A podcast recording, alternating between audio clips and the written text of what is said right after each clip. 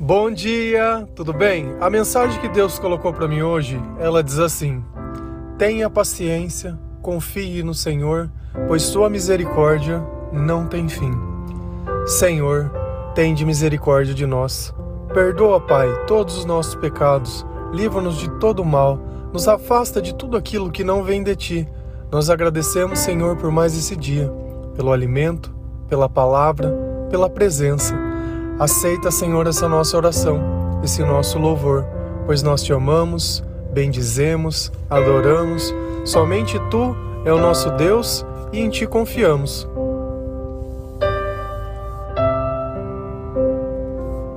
A paciência, ela é um sinal da presença de Deus, porque não é fácil saber esperar quando tudo parece que não vai dar certo, quando o tempo parece que acabou. Só que quando Deus ele está conosco, ele nos ensina a olhar a vida através do tempo. A sabedoria, ela dá uma vantagem para nós, porque quando nós entendemos o que está acontecendo, fica muito mais fácil aceitar. Vamos imaginar que você tem uma árvore no fundo da sua casa, sei lá, um pé de alguma coisa. Você concorda comigo que se você quiser comer uma fruta, não é sempre que vai ter. Existe um momento certo e exato. Se passar do ponto, a fruta não fica tão boa, e se tiver antes, ela fica verde. E vai ter momentos que não tem fruta nenhuma. Porém, com o passar do tempo, com a convivência, com a experiência, você sabe exatamente de que mês a que mês aquele pé de fruta ele vai poder dar aquilo que você espera. E na nossa vida também é assim. Nem sempre é tempo de se comer a fruta. Nem sempre aquela árvore ela vai estar com todas as folhas. Nem sempre aquele fruto, apesar de maduro, às vezes ele já passou do tempo. Então, o melhor momento para se comer é o momento exato. Só que se eu não sei esperar, se eu não conheço o tempo, se eu não confio em Deus, se eu fico o tempo todo tentando achar que aquela árvore, pelo fato daquele instante ela não ter o fruto, ela já não serve mais para nada. E nós o tempo todo vivemos nessa expectativa totalmente frustrada e totalmente errada, para que nós possamos conhecer tudo aquilo que Deus reservou para nós. Antes de tudo, nós temos que entender que Deus ele é um Deus de misericórdia. E o que, que isso quer dizer? Que diferente de nós, que prefere a punição ao amor, Deus não. Deus ele vai medir o tamanho do nosso coração e do nosso arrependimento e ele vai nos dar uma chance daquele instante para frente nós possamos fazer tudo diferente. E sabe por que dentro de Deus existe isso? Porque essa é a sua natureza. Enquanto a nossa natureza é o pecado, enquanto na nossa natureza tem o imediato, dentro de Deus existe a misericórdia e a eternidade. Deus ele entende que quando nós estamos longe dele, pela nossa natureza nós não seremos algo bom. Porém, nada que não se complemente perfeitamente quando nós estamos juntos, quando o Espírito Santo ele habita dentro do nosso coração. Se a gente ir lá na palavra de Deus em Naum 1, versículo 7, a palavra do Senhor diz assim: O Senhor é bom, um refúgio em tempos de angústia. Ele protege os que nele confiam. Fica muito bem claro uma coisa: o Senhor é bom. Nós nunca podemos duvidar da natureza de Deus, que é amor, bondade. Porque a partir do momento que eu tento dizer que se eu mereço ou não, eu começo a ser o juiz. Ah, eu acho que Deus não vai me perdoar. Não, eu acho que eu não mereço ser feliz. Não, eu não mereço. Então, quando nós mesmo, mesmos não acreditamos nas coisas, dificilmente elas vão acontecer. E tem um ponto interessante eu sempre foquei nos sentimentos que nós sentimos. E olha a palavra, um refúgio em tempo de angústia. Você se sente angustiado? A angústia é um sentimento de desamparo. Se eu não confio em Deus, eu me sinto desamparado, eu me sinto angustiado, eu me sinto longe de Deus, eu me sinto sem essa sabedoria para entender qual o momento que essa árvore ela vai dar esse fruto. E a verdade é uma só, ela sempre dá frutos. Ela sempre dá frutos, mas no momento certo. Só que antes dessa árvore poder dar frutos, Não ficaria melhor ainda quando você rega ela, quando você aduba, quando você cuida, quando você poda? A poda faz a árvore crescer mais ainda. Nem tudo vai ser do nosso jeito, nem tudo vai ser do nosso tempo, mas quando nós estamos unidos ao Senhor, nós aprendemos a aproveitar todas as oportunidades. E quando nós fazemos um trabalho a serviço de Deus, não importa se ela tem ou não, o importante é servir, obedecer às coisas que Deus diz, viver ao lado do Senhor, louvar ao Senhor acima de qualquer circunstância. Nós temos que tirar esse Jesus muitas vezes da igreja e colocar ele dentro da nossa casa, dentro da nossa vida, dentro dos nossos pensamentos, porque é muito pouco, é muito pouco. Se você for numa missa, a maior parte das palavras eu tenho certeza que você consegue até repetir porque é sempre igual. É sempre um rito, tem uma sequência lógica. E aí você vai ter um sermão que 15, 10, não sei quantos minutos vai ser, e aquele vai ser o tempo que você vai poder absorver um pedacinho do evangelho. É muito pouco. Não que não seja importante, mas é muito pouco. Pensa na sua vida. Pensa nos teus sentimentos. Tem angústia dentro de você? Quer um outro sentimento que está faltando um pouquinho mais? Salmo 56, versículo 3. Mas eu, quando estiver com medo, confiarei em ti. De novo, mais um sentimento. Nós tivemos angústia e, de novo, a palavra confiança. Eu confiarei. Novo sentimento, medo. De novo, mesmo remédio, confiança. Então, os nossos sentimentos, eles demonstram a confiança que nós temos em Deus. E a paciência, ela deriva da palavra paz. Se eu não tenho um estado de paz, como eu posso ter esperança, como eu posso ter confiança? Como eu posso dizer que se eu acredito em Deus, confio em Deus, que Ele me protege, se tudo me causa medo, se tudo me apavora, se tudo me causa angústia, se quando uma coisa não sai do jeito que eu quero, eu já acho que aquilo é o fim. Quando eu coloco a minha esperança em pessoas e não em Deus. Pensa naquele povo, vamos voltar de novo. Jesus, de um lado, Barrabás, do outro, Jesus, na frente um povo, atrás Pôncio Pilatos. Pôncio Pilatos tinha conversado com Jesus e sabia que ele não tinha feito nada. E ele podia ter falado: Olha, eu vou soltar esse. Mas não, lavou as mãos. Então quem acreditava ainda, não, Jesus vai ser solto porque Pôncio Pilatos sabe que ele não fez nada. E aí ele foi lá e não fez nada. E por isso Deus deixou de agir? Quando o homem falha, Deus deixa de agir? A tua confiança está em quem? Está nas pessoas ou está em Deus? Aonde você colocou a tua esperança? E aí vem o sentimento. O que, você tem sentido hoje? Como está o teu coração? Está em paz ou está atribulado? Você tem coragem ou tem medo? Está tranquilo ou está angustiado? Está calmo ou está ansioso? Quais são as tuas expectativas? Independente, Deus ele está dizendo sim. Confia em mim. Confia em mim. Eu sou bom. Confia em mim. Dá mais um tempo. Tem coisas que precisam acontecer para gente para que nós possamos entender que é somente Deus que pode fazer aquilo. Então, enquanto nós continuarmos colocando a nossa esperança em pessoas, nós vamos continuar nos decepcionando. Pode ser que às vezes aconteça do jeito que a gente quer? Pode.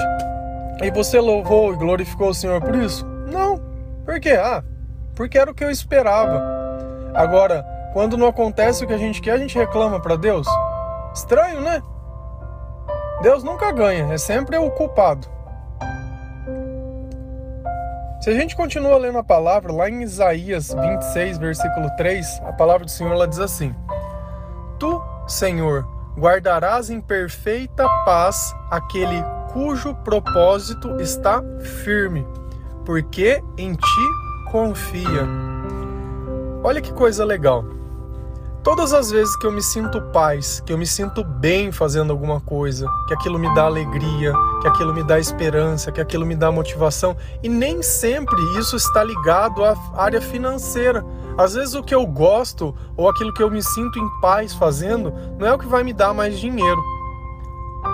Só que olha que, que, que coisa maravilhosa, cujo o propósito está firme. Nós temos um chamado, nós temos um propósito.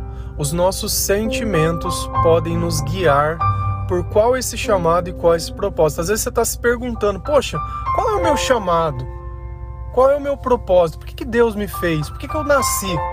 Por que, que eu estou nessa vida? É para suportar tanto sofrimento? É para que nada dê certo? É para se sentir, sei lá, abandonado? É para me sentir sozinha? É para sofrer?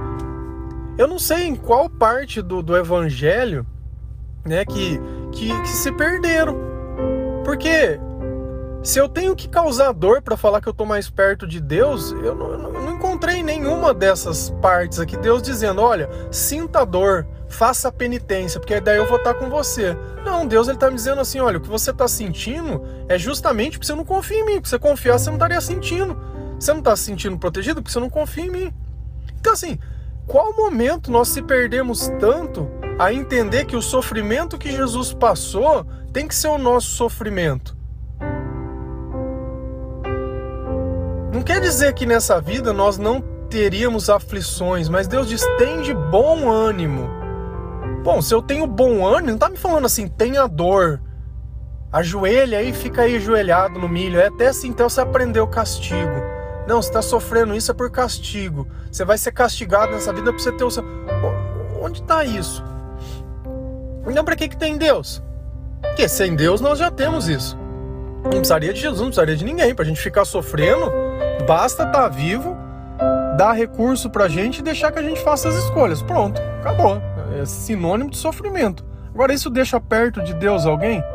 Nós nos aproximamos de Deus pela dor para que ele possa enxugar as nossas lágrimas. O que, que diz lá? O choro pode durar uma noite, mas a alegria vem pela manhã. Agora só temos uma igreja que só chora, é só penitência, é só penitência, é só morte, é purgatório. É... Mano, qual o sentido disso?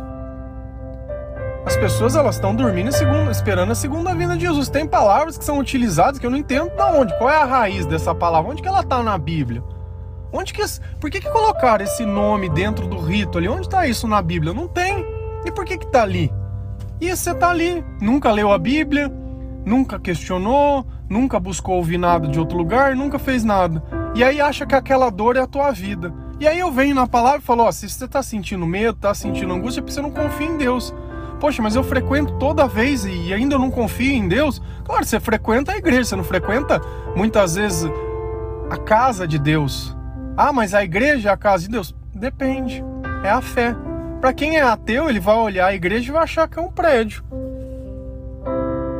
Para quem de repente é budista, para quem é outra religião, ele vai olhar Jesus e não vai achar para ele ninguém.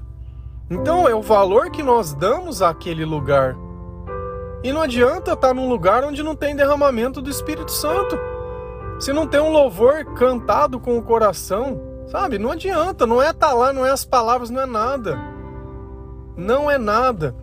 Por que, que Jesus perguntava para todas as pessoas: Você crê que eu posso fazer? Então não é só a palavra, não é o lugar, não, nós atribuímos tudo errado às coisas. A fé é algo interior. Interior. E eu vou notar no comportamento se tem fé ou não tem, e no sentimento. Dá para você notar se uma pessoa ela tá sentindo medo. Dá para você ver se ela tá angustiada. Dá para você ver a forma que ela trabalha, a forma que ela vive a vida, que ela cuida das, da casa, que ela cuida das coisas, que ela cuida de si mesmo, a preocupação, porque assim, tudo tem que ter equilíbrio. Tudo é um equilíbrio nessa vida. Não adianta fazer uma coisa e desfazer outra. Cara, é um equilíbrio. E é justamente por viver em paz, por eu estar dentro do meu propósito, que eu me sinto bem naquilo que eu faço e eu me mantenho firme por que, que eu me mantenho firme? Porque por alguns instantes eu percebi que se eu não tivesse naquele lugar fazendo aquilo, os meus sentimentos seriam diferentes. Então a paciência, a paz, a esperança, o amor, ele não é algo de se encontrar, mas de se manter. Quando você come algo hoje, amanhã o que, que aconteceu? Mas você vai estar com fome de novo, você vai ter que comer de novo. E no outro dia, de novo, você bebeu água, vai ter que fazer? Tomar de novo. Foi no banheiro, vai ter que ir de novo. Deus também é exatamente assim. Então, a oração me mantém perto de Deus. E a oração de ontem não vale hoje. A missa de ontem, a igreja de ontem não vale hoje. Poxa, mas não tem todo dia. Excelente. Você tem na tua casa? Você tem uma Bíblia? Você tem louvor? Tem? Tem. Então, vamos nos alimentar. Você percebe que com pequenas coisas Deus já vai fazer grandes mudanças. Porque quando nós conseguimos parar para olhar a vida com sabedoria, nós conseguimos aproveitar todas as oportunidades que ela nos dá. Às vezes você já está no meio de tudo que você precisa, mas você não sabe o valor de nada que você tem. É como se você estivesse dentro de um lugar que tem tudo, mas está com a luz apagada. Quando Jesus chega, ele acende a luz. Da mesma forma, tem coisa mais sem graça que uma comida sem sal? Quem gosta? Gosta de batatinha frita? Essas coisas? Ah, eu gosto. É, com sal é melhor, né? Do que sem. Mas sal demais também não é bom. É o equilíbrio. E Jesus diz também que ele é o sal e ele dá gosto às coisas. E quando nós vivemos a nossa vida sem Jesus, ela não tem sabor. Ela não tem gosto, ela não tem brilho, ela não tem luz, ela não tem nada. É um ser vivo.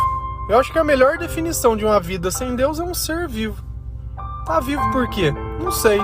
Então, quando nós vivemos por um propósito, ficamos firmes nele, nós estamos guardados, nós estamos protegidos, nós estamos ungidos, nós estamos consagrados. Não seremos perfeitos jamais, porém estamos caminhando para algo melhor porque nós sabemos que Deus, ele é bom, que ele tem misericórdia, que quando eu me apresentar, ainda que pecador, ele vai me aceitar. Quando eu der a glória que ele merece, o respeito que ele merece, a obediência que ele merece, quando eu não tiver mais dúvidas dentro de mim, quando eu parar de questionar, quando eu parar de perguntar, todas as vezes ficamos perguntando: nossa, mas por que isso? Mas por que isso? Mas por que? diferença faz? Você vai ter que passar.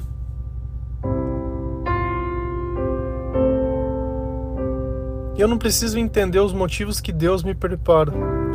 Eu sei que até mesmo numa luta, para mim me preparar, eu me preparo levando soco e dando soco. E é assim. E cada vez eu me torno mais ágil, cada vez eu me torno mais esperto. E aquilo que eu pratico eu me torno.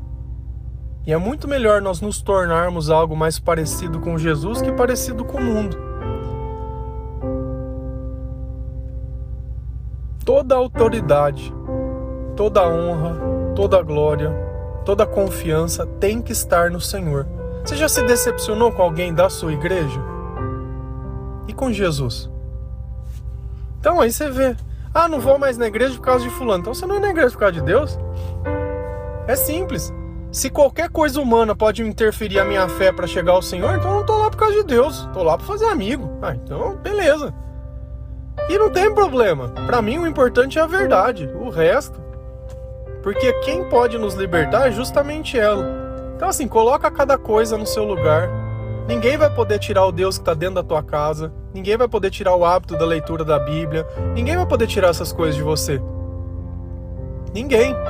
Ninguém vai vir nessa relação entre você e Deus, ninguém vai vir poder vir te decepcionar. Muito pelo contrário, você vai se preparar para suportar as pessoas. E Deus diz na palavra: suportai-vos, porque tem vezes que é insuportável, mas tá bom. É assim, não adianta eu querer ficar mudando todo mundo ao meu gosto. Cada um tem o teu tempo, cada um tem o teu motivo, cada um tem o teu espaço, cada um tem o Deus e um não tem. E o diabo ele tá no meio querendo sapecar também. Não tem. Uns quer converter ao Senhor, outros quer converter para o mal. E, e, é uma guerra, é uma batalha, e tamo aí. Então a paciência ela nos torna mais forte, a confiança ela nos torna mais sábios, e a misericórdia de Deus ela dá uma certeza que nós sempre poderemos ter um lugar no coração de Deus, porque Ele nos ama. Então não existe pecado que Deus não possa perdoar, não ser a blasfêmia contra o Espírito Santo não tem nem sentido ficar falando mal do Espírito Santo. De resto, perdoa e não faça mais. E amém. Que Deus possa abençoar cada um de vocês, que essas palavras possam tocar o seu coração, que a paciência possa fazer parte da sua vida, que toda essa angústia, ansiedade, medo, insegurança, ela saia de dentro do seu coração. Perdoe a sua história, perdoe as pessoas que te machucaram.